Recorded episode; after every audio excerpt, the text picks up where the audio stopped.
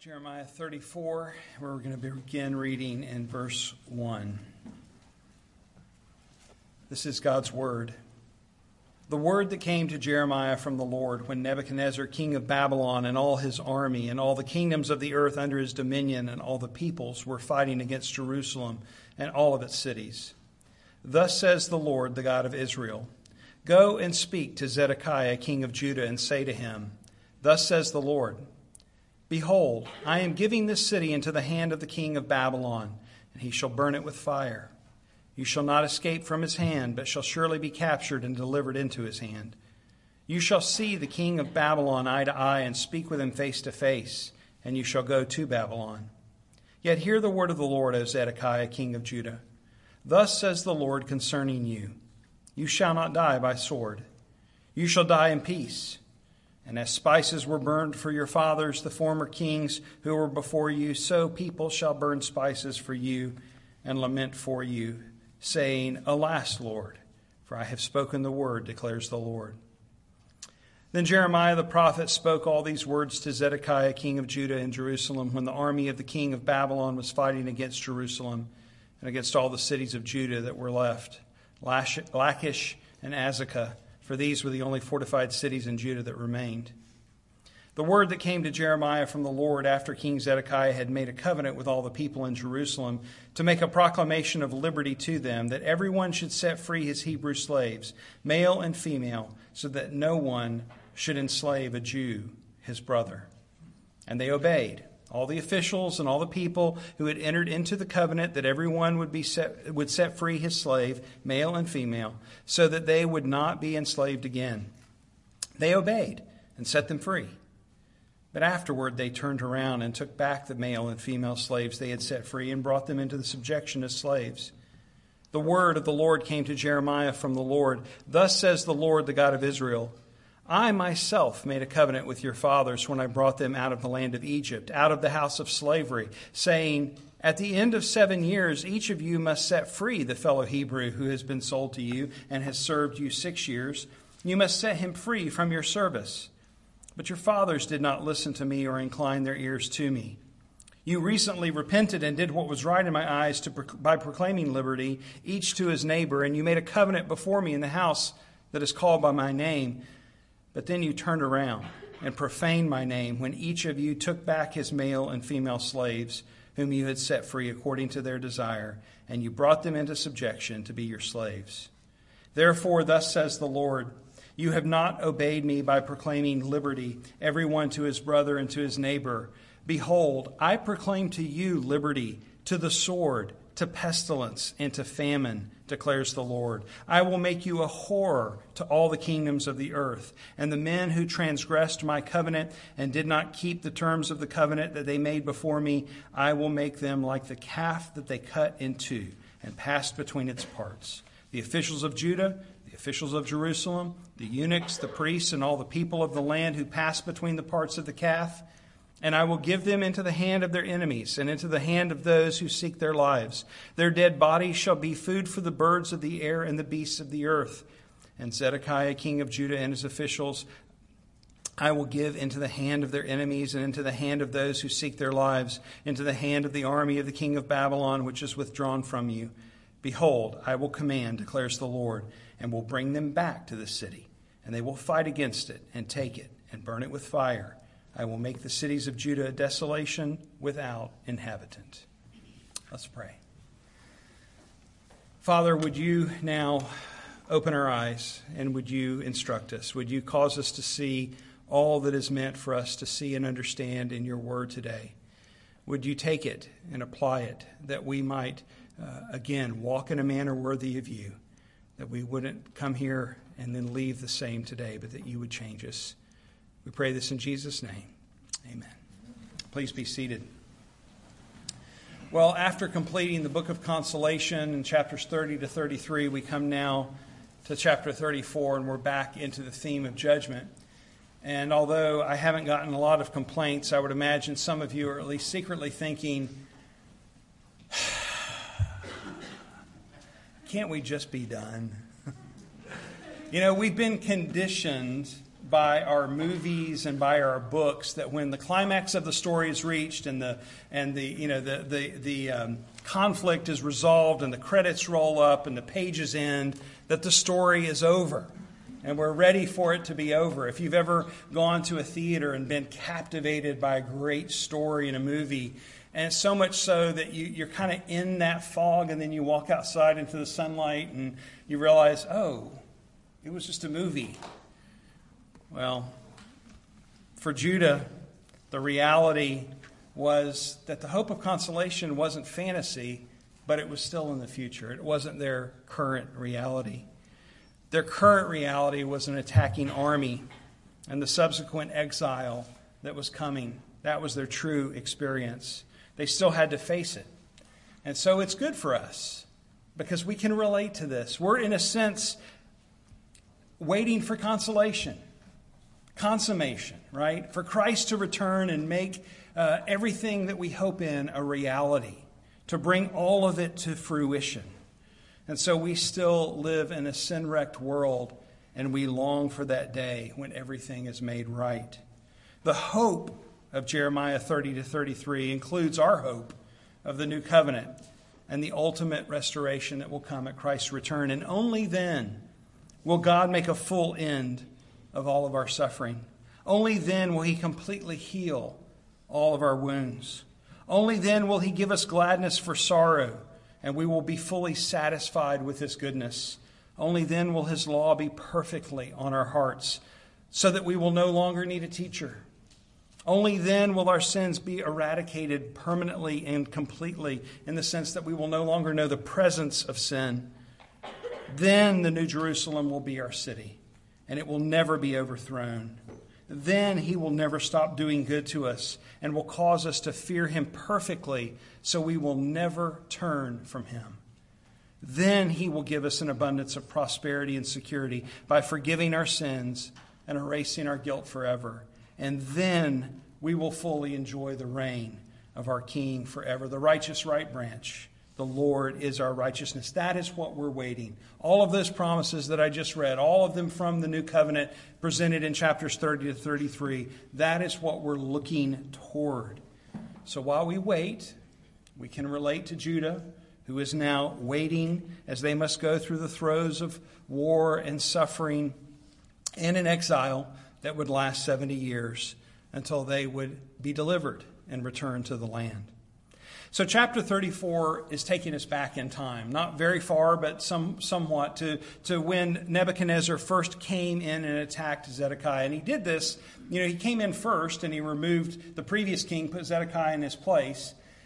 But then Zedekiah began to rebel, and that's why he came back. Of course, he was conquering the world at that time. He was building the Babylonian Empire, and we see that reflected in the text that he came not only with his own army, but with these you know, armies of other places that he had conquered. So this is probably around 589 or early 588 BC.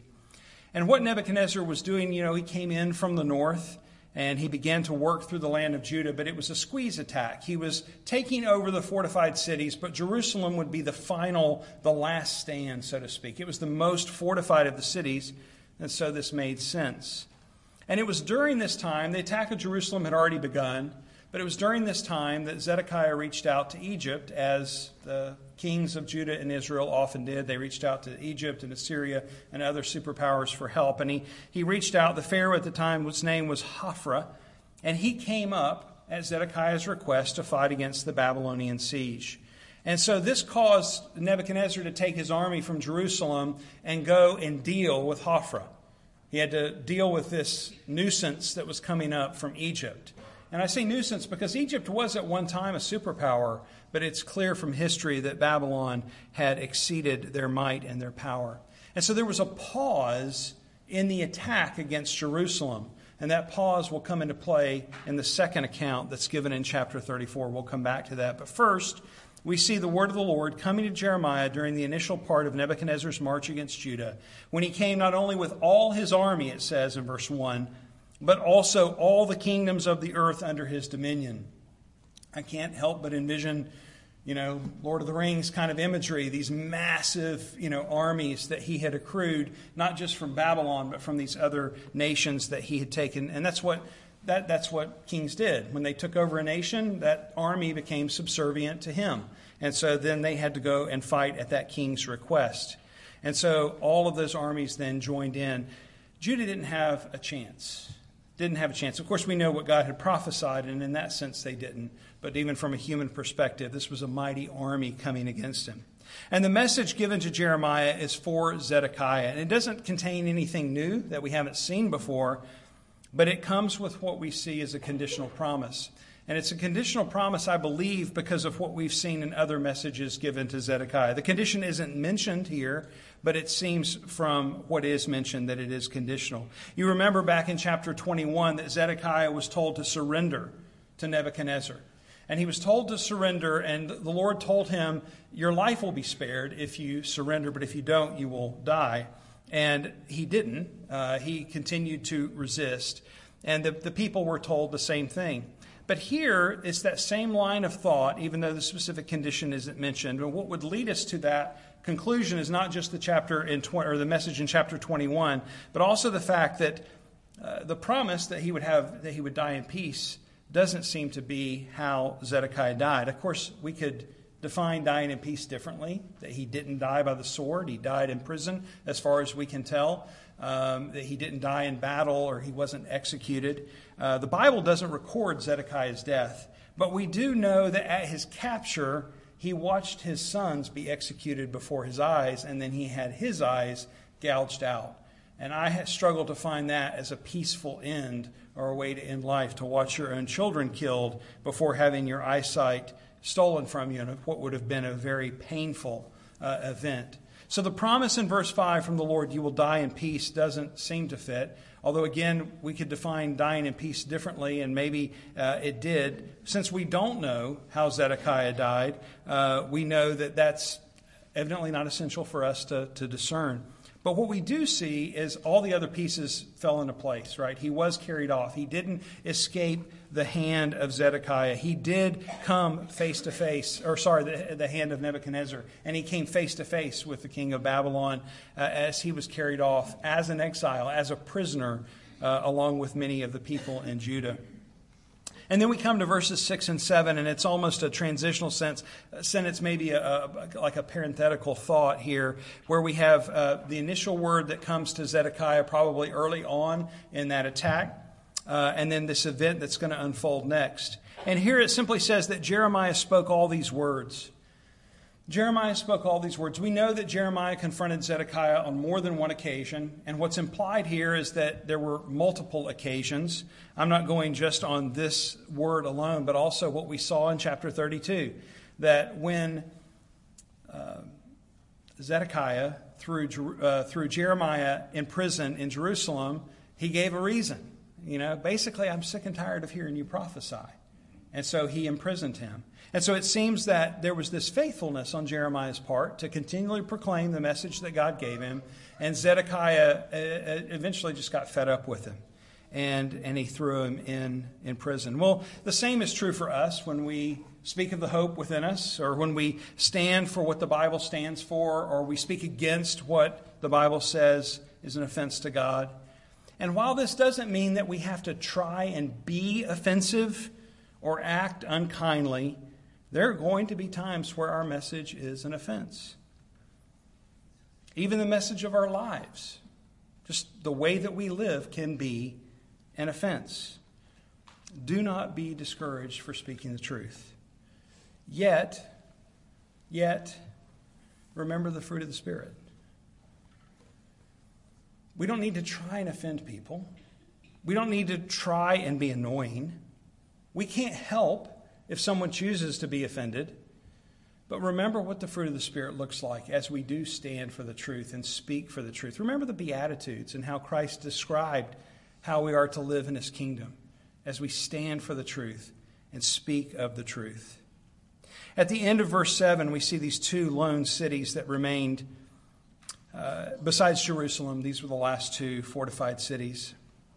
And I don't know why they're included in the text, but I do think there's something of interest that doesn't really pertain to the message, but is maybe worth considering about these two cities. In the early 1930s, so not even 100 years ago, archaeological excavations found these broken uh, shards of pottery that had 21 messages. When they put them all together, they found 21 letters that dated back to this time.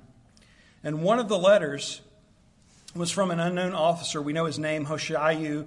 Uh, we don't know anything else about him. He wrote it to Yaosh, the military governor of Lachish. I would imagine that's documented somewhere. And he wrote in his message, We are watching for the signals of Lachish, according to all the indications which my Lord hath given, for we cannot see Azekah. And so it seems to be at this point that uh, Azekah has fallen. They can't see the signal fires anymore. They've been extinguished as the city has been overtaken. And so Lachish then was the last city to stand. And this, again, isn't vital to the overall message of this passage, but it is a good time to pause and consider the fact that the Bible is true and has been corroborated countless times and ways through means like this archaeological findings. The Bible is not simply a story of fairy tales, of moral stories for us to live better lives, but it is the true history of God's plan of redemption that, that unfolds throughout time, revealing his kingdom and his glory. And so we can take confidence as we read it. Now, the second episode that we see in chapter 34 begins in verse 8, and it tells us of this event that happened during the siege against Judah. And it involves a practice that was set forth by God for the nation of Israel under the civil law, in which those who were in debt and could not financially repay that debt could bond themselves as a servant to the one to, the, to whom the debt was owed. And, and, and this was done for people in, in, in dire straits, as you might imagine. But God had very specific rules for how this was to be carried out, so that the maximum one could serve was six years. And then the seventh year was given as a sabbatical. It was given a year, they were free from work, as we'll see. Now, this is described in Exodus 21 and Leviticus 25 and Deuteronomy 15. We're not going to take time to read the details in all of those passages, but it's worth noting some of the rules that God provided in the giving of this law. The rules specified the fellow Israelites should not serve as a slave, but as a hired worker. So there was to be some sense of dignity ascribed to their brother or sister or their fellow Jew. They were also told to remember their history, that they had once been slaves in Egypt, and they were not to rule harshly over one another, but were to fear God. When such a bondservant was let go, they were told to send them away not empty handed, but you shall furnish him liberally out of your flock, out of your threshing floor, and out of your winepress. As the Lord your God has blessed you, you shall give to him. If a debt is incurred, the bond is to be no longer than six years, and in the seventh year he or she shall be free from work. So, because God had redeemed his people out of slavery in Egypt, he commands them not to slave, enslave one another. That is, redeemed people should remember their past, their history, from what they have been redeemed from. Remember the parable that Jesus gave to his disciples? A certain money lender had two debtors. One owed 500 denarii, the other 50. When they could not pay, both, he canceled both debts. Now, which one of them will love him more? And Simon answered, one of the few times Simon got it right, the one, I suppose, for whom he canceled the larger debt. And he said to him, You have judged rightly. In other words, remembering from what we've been saved should transform the way we treat other people. That was the principle, really, behind this whole law given to, to, to govern how they treated bondservants who were in debt to each other. Not to be harsh, but to fear God, to remember their own redemption from slavery. In other words, don't take advantage of one another. Don't look down on one another. Remember, you would still be making bricks in Egypt if I hadn't redeemed you. All of you, the haves and the have nots. He's given this law to the entire nation to remind them not to look down their noses and to be condescending to those who struggled. And with that background, that Zedekiah then, it was in that context that Zedekiah then made this covenant. With the people in Jerusalem, to proclaim liberty to them, that everyone should set, his, set free his Hebrew slave. Now, right away, when we read that, we should note the irony of it. This covenant that Zedekiah made was a covenant that was already in place. God had made the covenant with the people at Sinai and had given his law to his people, and this was included as part of that, that they should not mistreat one another by enslaving their fellow Jew. So there is some irony that they had not been doing what God told them to do all along, and then they decided to do it and they made a covenant. Why did they even need to do that? Even though God praises them for it. They hadn't been doing it. For some time, it says, as your fathers had not been doing this in verse 14. Why, what was the motivation? Was Zedekiah doing some kind of religious act to appease God's, uh, to earn God's favor, to appease God? You know, uh, the Babylonian army's coming. He's, he's, he's nervous. He's thinking what to do. Uh, you know, he, he would have known the history of Josiah and the Reformation that included under Josiah's rule. Maybe he's thinking like that. Others have suggested it was an attempt to, to just, you know, kind of pragmatism, just free up more people to fight in the battle or to do work in the city. We don't know the reason. We're not told. What we do need to know is that they, after doing this good thing, then turned back and brought their sisters and brothers back into subjection and slavery. Now, earlier I mentioned that there was a pause in the attack from Nebuchadnezzar when he went down to deal with Pharaoh uh, coming up from Egypt. And that is when this event happened. That is when uh, Zedekiah decides to make this covenant. And so when Babylon withdraws, they think, oh, it's working. And then Babylon's gone, and he doesn't know what the future holds. He should, because Jeremiah's told him. But he doesn't believe Jeremiah. And so as soon as the, the, the attackers are gone, they they, they do a Yui. Hey, everybody's back in slavery again and they undo what they had done, which God called a noble thing. Verses 21 and 22 reference the fact that the armies had withdrawn, but that the Lord would bring them back to finish the job. So the releasing of the slaves, the backtracking was clearly connected to the relief from the onslaught uh, that was happening. I'm sure that Zedekiah and the people thought that they had prevailed, that it had worked, they had appeased God or the gods or whatever there was in their hearts, whatever they were thinking. And we understand that people do desperate times or do desperate things in desperate times. It's not necessarily a bad thing, but it's often fickle. We saw after the 9 11 terrorist attacks in our country, church attendance surge. Only slowly, slowly, slowly over the weeks, it faded back away. People forgot People were no longer distraught. I remember in boot camp, I started reading my Bible at night before lights out. We had five minutes or so. And people saw me reading my Bible, and they came over and asked me to read it to them, and revival broke out. Not really. But that's what it felt like. I mean, there was like, you know, after a few weeks, I had like a dozen people around me because they wanted to hear the Bible. Why? Because we were all desperate. We were all just barely holding on by our fingernails in this time of you know, sleep deprivation and hunger and physical exhaustion and so forth. And everybody gets desperate for God. But as soon as we graduated, whew, it all evaporated. The revival was over. Right? It's not necessarily a problem that we call to God, that people call to God, but we do need to recognize the fickleness of our own hearts and how many promises have been made. Lord, if you'll just get me out of this, I'll do this, or I promise to do this, and that kind of thing. This is what happened with Judah. They made this covenant to God to try and appease him, to try and earn his favor, and when it seemed like it worked, then they forgot it all and they took the, uh, their, their brothers and sisters back. Now, Zedekiah was at the helm of this act. He was the leader in this act.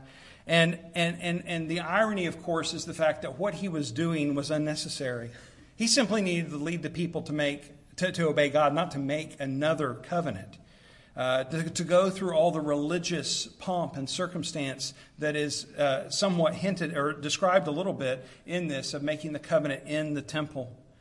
He simply needed to know what God had already done. He needed to know God's word, but he forgot God's word, and so he came up with his own plan. God here in verse 13 reminds him, reminds the people, it is I who delivered you from out of slavery, out of the house of slavery in Egypt. right? This, he continues to remind his people of this, that they might remind, remember what they've been saved from. And it was based on this that God says he established this sabbatical law that the Israelites should go free after six years of service, verse 14. He notes their fathers have failed to do this, they haven't been doing it. And then he commends them, verse 15. You recently repented and did what was right in my eyes by proclaiming liberty. God doesn't even take the, take, take the time to, to point out and say to them, You really didn't need to do this because I've already established it. You just needed to obey me. He just commends them. You repented. You did what you should have done. But then immediately after that, verse 16, but then you turned around and you profaned my name when they took their kinsmen back into slavery. Now, we're not told how they accomplished this, how they were able to bring people back into slavery who were their kinsmen, but it's not hard to imagine how it would have been possible since Zedekiah was the leader in all of this and he certainly had the power to enforce it as king. But God calls it here a turning back. He said they turned back.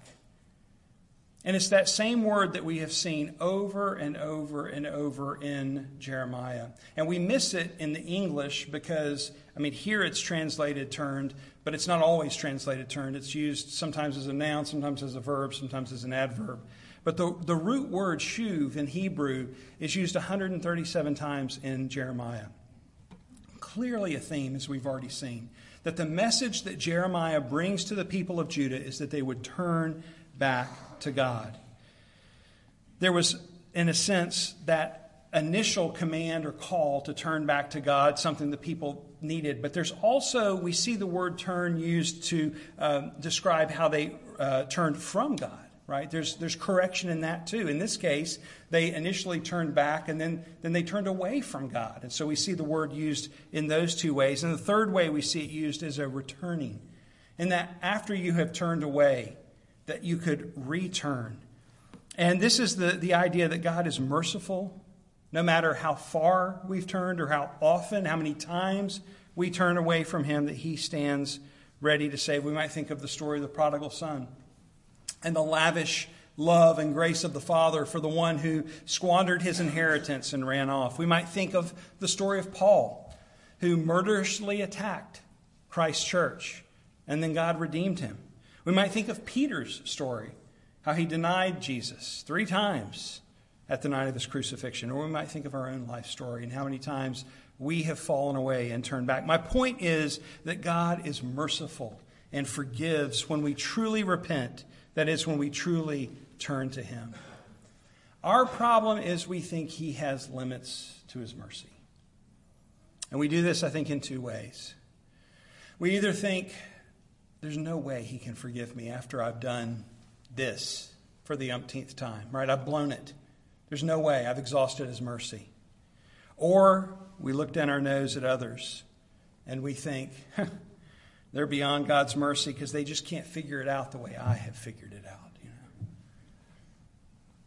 Those two extremes are both problematic because they both make light of the all atoning work of Christ. The all sufficient death of Jesus provides plenteous redemption, as we stated this morning, plenteous grace. And by plenteous grace, I mean that we can't exhaust it, we can't measure it, we can't count it. And you might think, but we shouldn't go on sinning that grace might abound. And I would say, you're absolutely right, we shouldn't. But we also shouldn't try to categorize or measure where the limits of His grace exist. Who are we to determine the limits of God's mercy? We shouldn't limit God's grace for ourselves, thinking that we're beyond His forgiveness, nor should we limit God's grace for others in some attitude of spiritual snobbery. We are all beggars who have been found and saved by Christ and now point others where to find the bread of life. We point others to the endless fountain of saving grace found at the cross. Just like Judah was reminded that they too had been slaves in Egypt and shouldn't forget that, we need to remember our own past from what we have been slaved. We should remember our enslavement to sin, our struggles, our ongoing struggles, and our inability to lift ourselves out of the pit of sin and death. And we should be merciful and kind to fellow strugglers instead of proud and demeaning. For judgment is without mercy to one who has shown no mercy. Mercy triumphs over judgment, James 2:13 says. So instead of trying to determine who should get God's mercy and who shouldn't, go back to your own need for mercy and recognize that you didn't deserve it nor did you earn it. Instead, be filled with thankfulness. Thankfulness not only for yourself that God has been kind and shown favor and saved you from your sins, but kind to others as well, even if they struggle in ways that you don't. Be careful not to disparage a smoldering wick or a bruised reed. All of us could spend more time working on the logs in our own eyes instead of the specks in other people's eyes, is what I'm getting at. All of us. The message to turn to God and to return again when Judah failed again and again is central to all of Jeremiah. God sees fit to include this instance in this breaking of a human covenant that was, that was uh, in a sense, of an imitation of the, the, the, the covenant that God had established with them. He uses this to show us not only Judah's need, that they would read this in exile, but us, our need for repentance again and again and again. What they did was a charade. We know it because of the end of the story, how it falls out. But they did it big. They went into the temple. They, they went through the whole act of cutting a covenant, where they cut an animal in half. In this case, it was a calf. And uh, they passed through it. And what they're saying is, let it be done to me as has been done to this animal if I don't keep the covenant. They took this, this was a serious act. And think of how quickly they turned back how quickly they took their brothers and sisters back into slavery after doing this thing. And as a result of this, God says, Behold, in verse 17, I proclaim to you liberty to the sword, to pestilence, and to famine. They were free to receive judgment, is what he's saying. An ironic use of the word liberty meant to sink deeply into the hard hearts of these people to whom Jeremiah preached. This is yet another sad event stacks up with all the other sad events that we've seen throughout the book of Jeremiah that justifies the judgment that God is bringing on the nation of Judah. And the Babylonian army is going to come back, and they did come back, and they would burn the city to the ground as they did. What the people of Judah failed to get was certainly obedience to God's command. They had been neglecting it for a long time, and they, they, they, they did it again, failed miserably in this case. But their obedience or disobedience rather, is reflected in their mistreatment of their own countrymen. Those with means were being unmerciful to those who lacked means. Can only imagine how they justified their work. They got themselves into this mess, they can get themselves out. If they wouldn't spend their money on X, Y, or Z, then they would have had enough money to pay me back. Have you seen their kid and that mule he rides? I never had that nice of an animal when I was his age. I'm meddling now. If they were just more disciplined, They'd be better, better able to manage their money. I, I don't know that these were the conversations, but I can imagine there's not much new under the sun. We do the same things when we look down our noses at people who struggle. And this in the case of actual uh, dealing with money. It matters. They figured out ways to circumvent God's good law to them that was designed to protect them and to help them. And they felt fair and just patting themselves on the back. And God is pointing out to them, saying, Hey, again, you guys realize y'all would still be making bricks in Egypt if I hadn't delivered you. That should transform the way that you look at others, the way that you treat others. So, no matter what we've worked for, how we've earned it, what we think we've possessed or accomplished, or whatever we possess, as believers, we have to acknowledge it is all a gift from our God. Every good gift is from His gracious hand. So we can and should show mercy. But it's not just true with our finances and our property and the things that we own and possess, it's also true spiritually. Our sins have been forgiven by grace alone. Spiritual snobbery is simply unacceptable. A proud Christian is an oxymoron. By grace alone, through faith alone, in Christ alone, have we been saved, so that we have nothing in which to boast. Our theological knowledge, our doctrinal exactness, our spiritual disciplines, what are they? They're not bad things. I'm not suggesting we do away with them, but we certainly are not to find pride in them, identity in them, the opportunity to brag in them, or to look down our noses at other people. Consider what the Apostle Paul said Whatever gain I had, I counted as loss for the sake of Christ. Indeed, I count everything as loss because of the surpassing worth of knowing Christ Jesus my Lord. For his sake I have suffered the loss of all things and count them as rubbish, in order that I may gain Christ and be found in him, not having a righteousness of my own that comes from the law, but that which comes through faith in Christ, the righteousness from God that depends on faith. We can show mercy. We can forgive each other. We can be humble about it all because to hold on to any of it is rubbish. What we have gained in Christ is simply everything our forgiveness, our adoption, our righteousness. Because of Christ, we have been set free. Don't forget from what you've been set free. We must remember so that we will demonstrate to others the mercy that we have been shown. But God, being rich in mercy because of the great love with which He loved us, even when we were dead in our trespasses, made us alive together with Christ. By grace you have been saved. Let all bitterness and wrath and anger and clamor and slander be put away from you, along with all malice. Be kind to one another, tenderhearted, forgiving one another, as God in Christ forgave you. Be merciful, even as your Father is merciful. Let's pray. Lord, we, we recognize our tendency to not be merciful. We, we see the ways that we are hard hearted. Would you, would you break our hearts? And would you cause the great mercy that has been shown to us in Christ Jesus to overflow out of our hearts? That we would be these cups that just constantly pour out the abundance of mercy that has been shown to us.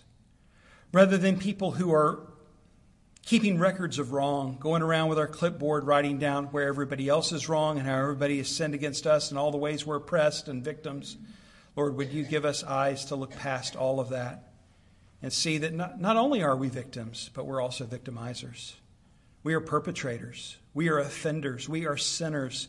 We are those who have broken your holy law again and again and again, not just sinning against you, but we've sinned against our fellow man.